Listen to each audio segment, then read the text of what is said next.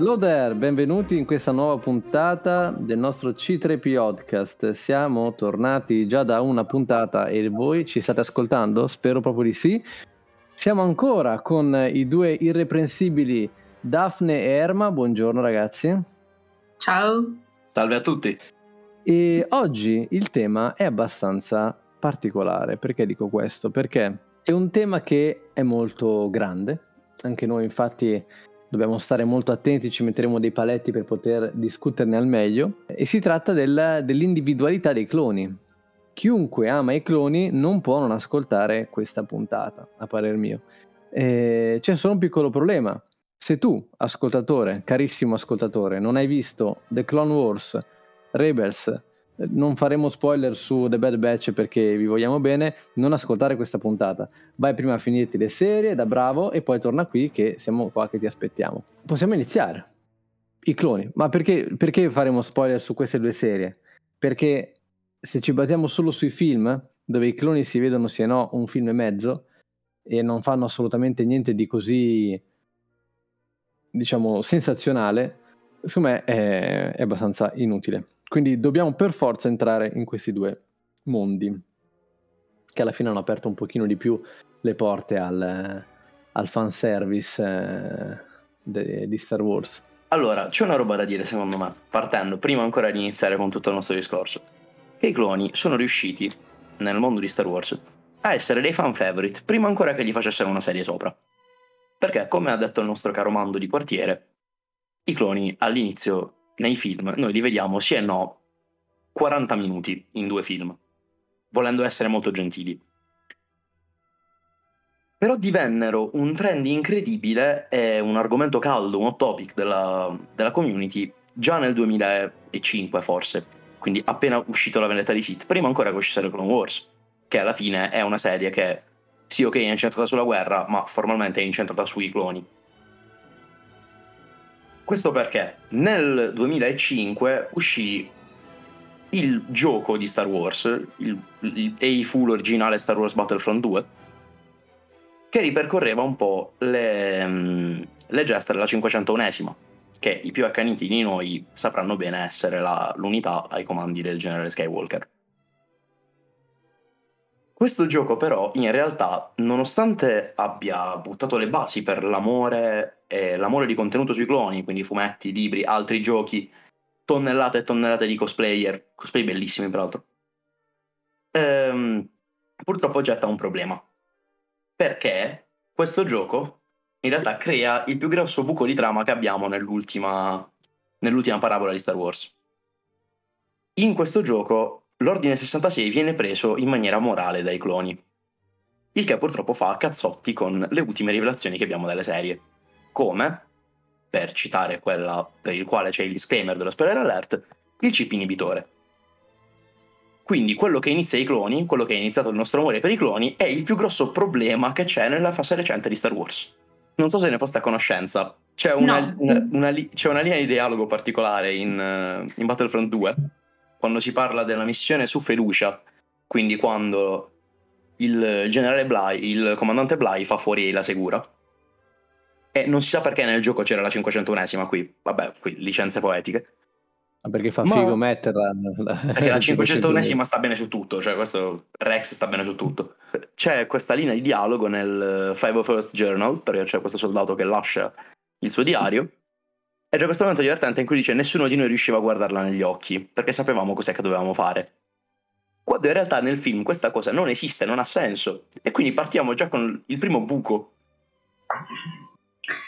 Però aspetta, forse in realtà potrebbero saperlo che in una puntata c'è Rex che dice ad Ahsoka che sta per succedere qualcosa di male. Ora, molto probabilmente lui lo sa, perché l'ha già visto succedere, e si trattiene. Magari loro cioè un'idea che potrebbe essere messa è il fatto che loro in realtà sapessero, nel senso che alla fine magari il Palpatine gli diceva andate, cioè ha dato l'ordine uccidete i Jedi, e quindi loro tra di loro magari sapevano già, o comunque secondo me magari tra di loro comunque penso che comunque essendo un esercito si sentissero e si mandassero i comandi, tutto magari per quello. Però è l'unica spiegazione che mi viene in mente. No, allora c'è una spiegazione in realtà che ci dà The Clone Wars, perché Filoni vede e provvede.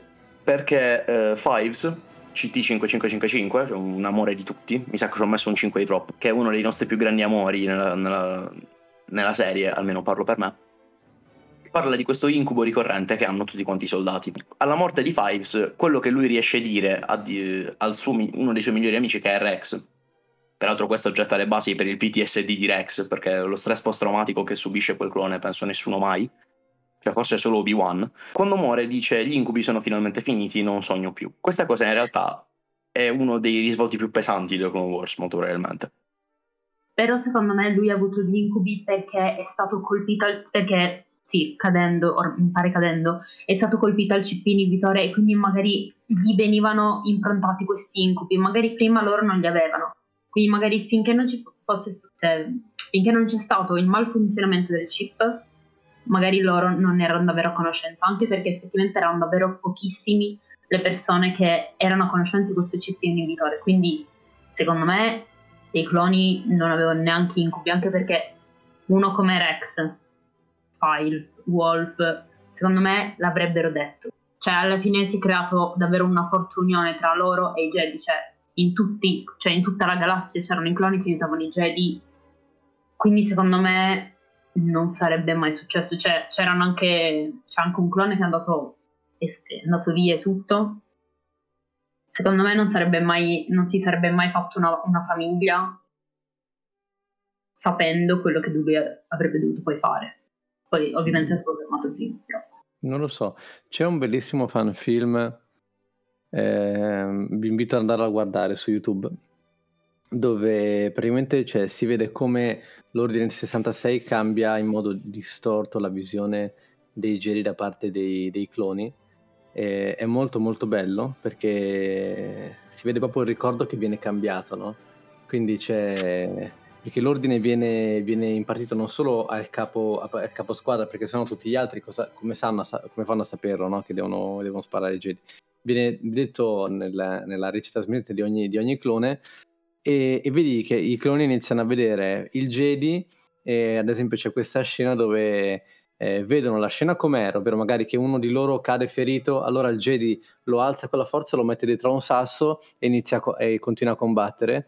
Ma poi il ricordo si ripete e si vede il Jedi che alza il ferito, lo mette davanti come scudo e va avanti a combattere. Quindi c'è proprio questo cambio di visione che... Sì, è molto, molto bello. Avrebbe anche senso alla fine farlo così, però secondo me se non è lo stesso magari direttore, o comunque magari non ci fa... Perché a me non viene mai in mente niente che ci fa capire quello che loro stanno vedendo, che non sia originale. Cioè, è che sai cosa? Io ho sempre pensato, finché non ho finito The Clone Wars, che l'ordine 60, alla fine i cloni sono delle macchine, ok? Quindi come le macchine, come il computer, gli inserisci un codice e loro eseguono, non devono chiedere. Eseguono e basta. Quindi se tu gli dai l'ordine magari 65, che era l'ordine fai finta di uccidere Palpatine, loro prendevano, andavano a uccidere Palpatine. Ordine 66, dobbiamo uccidere anche i Jedi, andiamo a uccidere i Jedi. Questo. Poi però ho pensato che alla fine con Wolf ho detto, sono troppo poco macchine, troppo molto umani. Scusate l'italiano che non è italiano, ma va bene così. Erano molto più umani che macchine. Lo si vede da quello che decide di appunto farsi una vita, andarsi a sposare, quello che ha dimenticato tutto, e anche solo l'idea di avere un nome non li fa delle macchine, se no si sarebbero ottenuti i codici. E allora lì sta, comunque ci sono dei racconti, poi arriviamo a Terma, scusami, ci sono comunque dei racconti un po' divisi, che non sono solo legend ma sono anche canon, fortunatamente, dove appunto si racconta che non tutti i cloni accettarono quest'ordine 66, no? Ma non perché la produzione era stata fatta male, perché comunque vediamo i cloni sono sempre perfetti, semplicemente magari sono un po' inesperti del combattimento rispetto a un Rex o a un Cody, che sono in combattimento da non so quanto. Però c'è questa consapevolezza, no? E quindi l'Ordine 66 in verità non ha funzionato totalmente su tutti i cloni, e questo è bello da pensare. Però cos'è che fa scattare, tanto da non riconoscere più gli amici come amici? Allora, quanto macchine, quanto umani. In tutto ciò tu stavi ragionando come Gero Tapal, anzi come Pong Krell, scusate ogni tanto il nome, che per chi non se lo ricordasse è un personaggio che compare in forse 4 episodi, e in 4 episodi riesce a scalare le gerarchie di quelli che più ti stanno sulle palle. È vero, è verissimo. Compare su Umbaran la prima volta e tu dal primo minuto lo vuoi morto. No, la cosa divertente è quel personaggio lì ci riesce a stare subito antipatico perché se la prende con quella che per molti è l'unità preferita, quindi già parte malissimo come idea proprio, ma perché è quello che rema contro a tutto quello che noi abbiamo visto e abbiamo apprezzato in The Clone Wars, perché noi per tutto The Clone Wars siamo contenti di vedere i cloni che non vengono trattati come macchine. Noi abbiamo la dicotomia netta buoni e cattivi: i buoni hanno un esercito fatto di persone, i cattivi hanno un esercito fatto di lattine che ragionano come lattine. Poi arriva questo Jedi che se la sente calla e decide che no, tutti quanti lattine, va bene lattine per tutti, quindi va a destabilizzare il punto di vista del fruitore della serie e a portargli la domanda più brutta, che è quella che però i cloni si fanno dall'inizio del loro ciclo, fondamentalmente.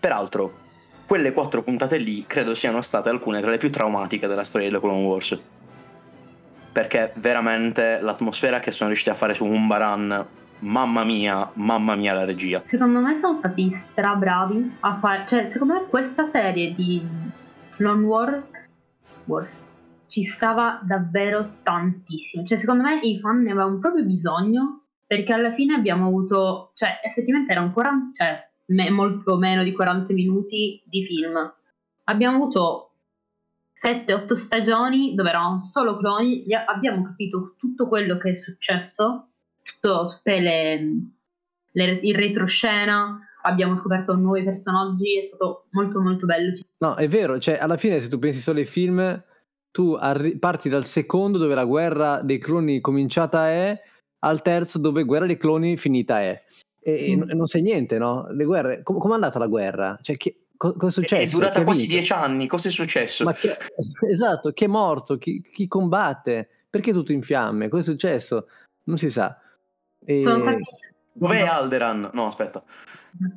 Cosa? No, quello dopo. Sono anche stati secondo me strabravi a far finire la serie nell'esatto momento in cui inizia il film, cioè tu non ti sei perso assolutamente niente, non ti sei perso giorni, proprio pam pam. Alla fine è brutto essere un clone, ma perché scopri di essere una copia, centinaia di migliaia di persone che arrivano tutte da perché magari non sai chi è il primo clone, no? Chi è Boba Fett, no, chi è Jango Fett, scusatemi, che è Jango Fett, non hai idea di chi sia, no?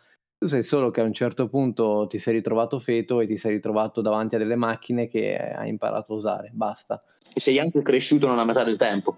Nella metà del tempo, esatto. C'è anche questo deficit, effettivamente. Combatti, perché sei nato per quello, combatti, vedi morire i tuoi compagni e non puoi fare altro se non combattere e basta. Non hai neanche il tempo di piangere i tuoi compagni. E poi, cioè, alla fine la vita di un clone è o muori, oppure arrivi a quel punto tale che ti rendi conto che il tuo tempo è passato, quindi come una vecchia macchina che devi rivendere, o che tipo con la marmitta catalitica e non può più andare in giro, allora la devi rottamare. E arrivano questi stormtrooper ragazzetti che credono nell'impero, nel nuovo ordine, e tu magari che ti saresti fatto in 4, no? Visto che comunque ancora l'ordine 66 impiantato in testa, ti saresti fatto in 4 per il nuovo ordine, per l'impero, e vieni scartato come una carta di caramelle, no? E quindi tu dici, cioè, il mio unico scopo era nascere per morire per questo impero, ma adesso che scopo ho?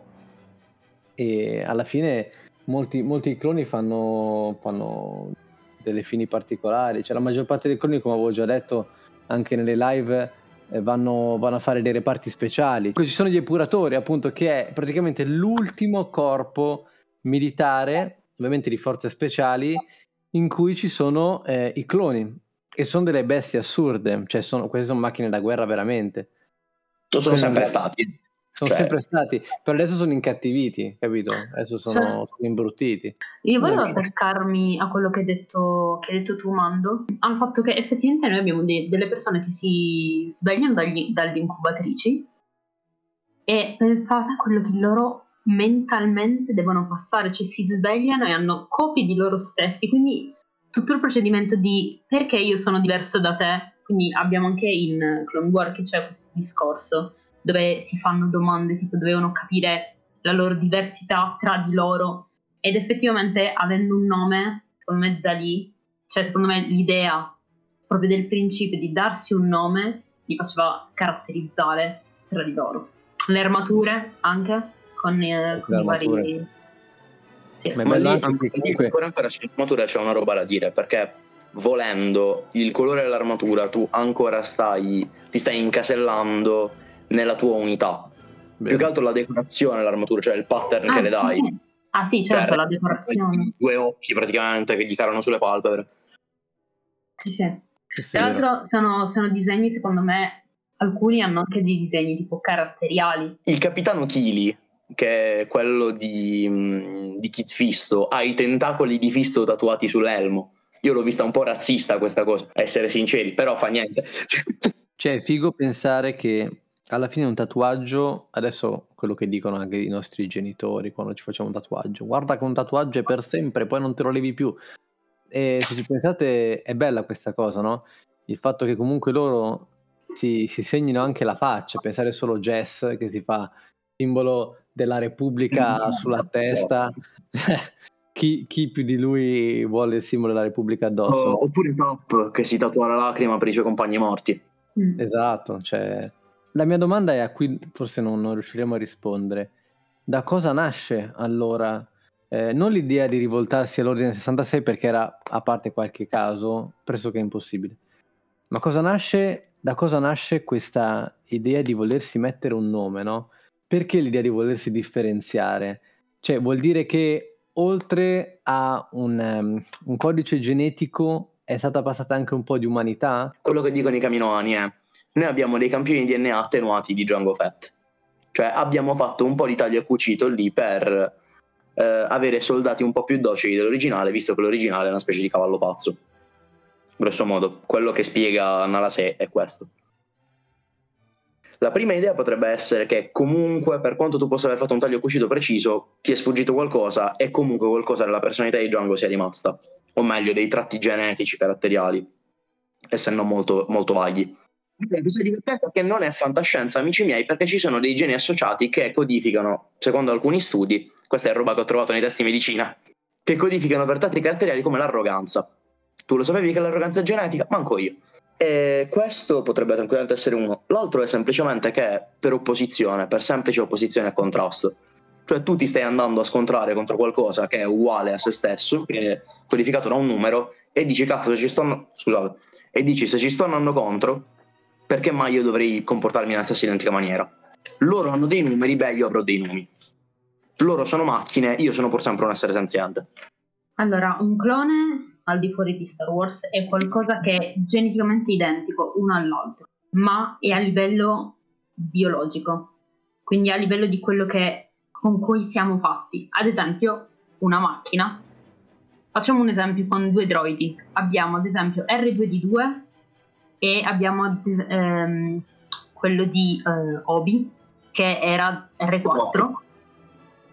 Sono esattamente gli stessi due droidi, sono usciti, ovviamente hanno numeri diversi, quindi questi numeri potrebbero poi, sono diventati poi i loro nomi, cioè perché comunque li chiamano così, però intrinsecamente poi ora vabbè stiamo parlando di cloni, per fare l'esempio, loro hanno delle caratteristiche particolari, quindi in realtà loro sono uguali, è un po' come due gemelli, possono avere ovviamente i differenti, però geneticamente sono uguali. Se lo prendi il DNA dei cloni è perfetto, poi ovviamente non sarà, c'è anche lì, per avere dei cloni hanno preso il DNA di Jango Fett, hanno fatto i tagli, hanno magari fatto le migliorie, magari hanno sistemato i pezzi del DNA, poi da lì hanno cominciato a fare delle fotocopie Ok? Il fatto che però quello non influisce sul carattere. Ora, a livello scientifico non si possono fare studi su come due persone clonate rispondono, però effettivamente è il carattere che ti fa, anche perché se tu prendi due cloni, l'hanno fatto anche in Clone Wars, uno lo metti su un'isola, l'altro te lo metti sul deserto, ovviamente questi due svilupperanno un carattere diverso e anche comportamenti diversi, il loro corpo si adatterà in modo diverso. Questa cosa succede anche con i gemelli. Se tu prendi due gemelli, li metti uno in Africa, uno al Polo Nord, la loro pelle sarà ad esempio diversa, però sono uguali, ok? Ma il carattere non puoi duplicarlo, è vero. Secondo me, a furia di avere lotti di cloni, avrai magari cloni che hanno lo stesso carattere. È un po' come dire quando tu incontri una persona per strada e dici: mi sa che ha il mio stesso carattere. Però che sia un carattere. Esatto, però il fatto che tu abbia una persona che sia uguale a te e anche caratterialmente uguale a te, secondo me è quasi impossibile, anche perché tu non hai le stesse influenze dell'ambiente di quello che ha l'altra persona, l'altro clone. E ma alla fine parliamo di esseri viventi che sono stati creati con questo chip, e poi vabbè lo scopo quello alla luce del sole è per tenerli buoni, poi vabbè sappiamo bene che è Dooku che mette tutto in atto, no? Quindi cioè, da cosa nasce alla fine questa cosa di voler avere un nome, no? Perché alla fine se la maggior parte dei Jedi, e poi ti faccio parlare, la maggior parte dei Jedi ti tratta come carne da macello, se tu vivi sotto solo al comando di Pong Krell tutta la tua vita, tutta la tua ignobile vita fino a morire, perché poi alla fine è quello che fai sotto Pong Krell, non hai la necessità di avere un nome. Sei un numero che deve terminarsi prima o poi. Cioè, da dove nasce questa cosa? Dall'umanità che gli viene trasmessa da generali come Obi-Wan e Anakin, quindi dall'esterno? Perché dall'interno mi sembra molto difficile questa cosa, quando sei completamente circondato da magari i tuoi pari che non hanno questa esigenza. Secondo me è un po' come quando capita tra... è un po' come ad esempio loro hanno queste serie di numeri, no? Effettivamente loro magari sono anche in tanti, ricordarsi magari tutti i numeri di tutti quanti magari risultava difficile, quindi hanno secondo me, poi non so, hanno iniziato magari a trovare delle, non so, ad esempio 555, boh, tu sei 5, punto. Ma scusami, cos'è più univoco di un numero, di un codice? Però è più facile ricordarsi che quello si chiama così che non ricordarsi la serie di numeri di tutti, anche perché sono tantissimi. E poi secondo me è perché l'umanità è proprio nata per darsi delle etichette, è proprio nata per darsi, cioè per identificarsi, cioè nel senso che tu stesso non riesci a stare chiuso in te, cioè tu alla fine arriverai a esprimerti. E qui adesso la sparo forse un po' troppo, ma loro non è umanità, cioè loro sono un prodotto del laboratorio. Però allora, anche il laboratorio dalla fine dai i nomi alle cose che fai. Su quello che stavate dicendo voi, in realtà c'è una linea di dialogo in The Clone Wars, non mi ricordo se è proprio nell'arco di Pong Krell o prima, ma non mi ricordo neanche se sia Obi-Wan o Anakin a dirla questa cosa. Qualcuno si stranisce del fatto che lui chiami per nome i propri soldati, e quando gli chiedono il perché, la risposta è: abbiamo deciso di comune accordo con i soldati che è più facile e più veloce dei numeri. Quindi la teoria di Duff qui ci sta, perché ci viene confermata. La questione del prodotto in laboratorio ergo non umano per me non regge, per quanto lo stesso soggetto riesca a vedersi in quel modo. Un sacco di cloni si vedono come prodotti in laboratorio e basta, lo vediamo durante tutto The Clone Wars, ce ne sono un sacco di momenti in cui qualcuno urla tanto siamo solamente carne in provetta, non frega niente a nessuno. Però comunque anche il fatto che si specializzino in cose diverse, si differenzino in cose diverse, anche quella è affermazione di personalità, quindi per quanto possano anche non consciamente, diciamo, riconoscere la loro diversità, comunque ce l'hanno alla base e comunque hanno una personalità. Ma secondo me perché anche mentre magari si specializzano in cose diverse, ok? Quindi magari facevano gruppi durante l'addestramento, magari di 5 persone. Effettivamente tu potevi ricordarti un codice, cioè 5 codici diversi, ok? Però non so, poi magari quel clone ha detto quella cosa particolare e boh, per te ti è rimasto in mente e gli dai quel nickname. Non lo so, ha fatto casino, boh, per me ora sei casino.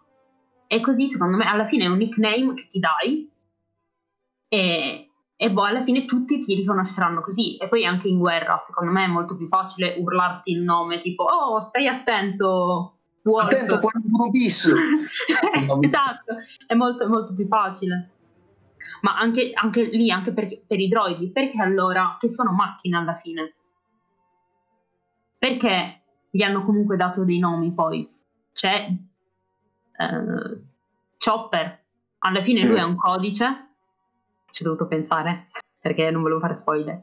Chopper ad esempio era, gli ha dato un nome, però lui ha un codice identificativo. Ma lì si tratta di delle persone che si rapportano, è sempre quello che dicevo prima, dall'esterno, capito? Cioè se un Obi-Wan ti dice tu da oggi sei Rex perché ti cominci a trattare come un mio pari, tu sei un mio pari, allora l'altro si sente un tuo pari alla fine, quindi viene dall'esterno. Dico, dall'interno non può succedere questa cosa qui. Chopper, ovviamente il droide non potrà dire da oggi io sono Chopper, ma perché dall'altro lato c'è un senso di umanità che comunque ti, cioè, accoglie, comunque interagisci in un certo modo che ovviamente non lo farà sentire umano Chopper, però lo farà sentire unico, quindi cioè, è diverso, no? Io ripeto, però... secondo me un clone sotto tutta la vita sotto il comando di Pong Krell non avrebbe avuto necessità di avere un nome.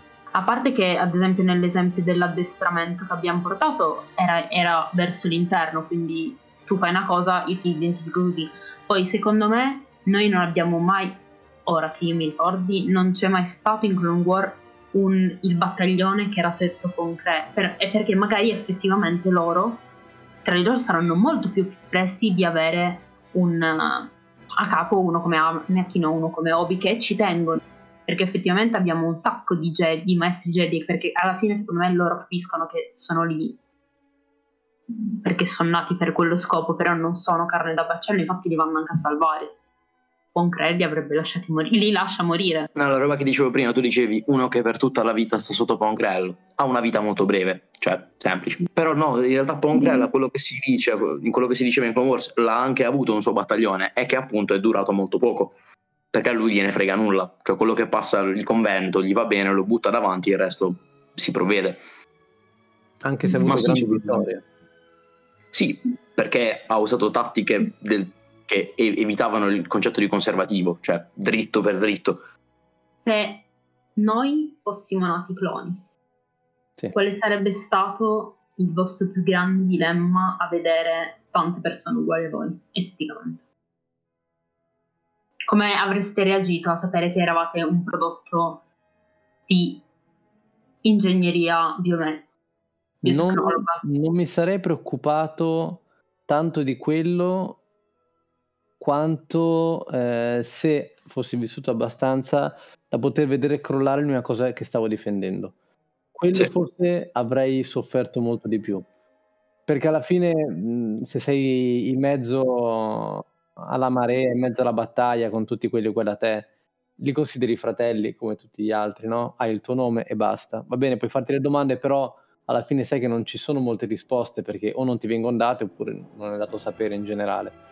Se l'unica tua certezza è la Repubblica e la Repubblica cade, tu vieni accantonato, quello sarebbe stato la cosa che mi avrebbe distrutto, forse l'unica cosa vera.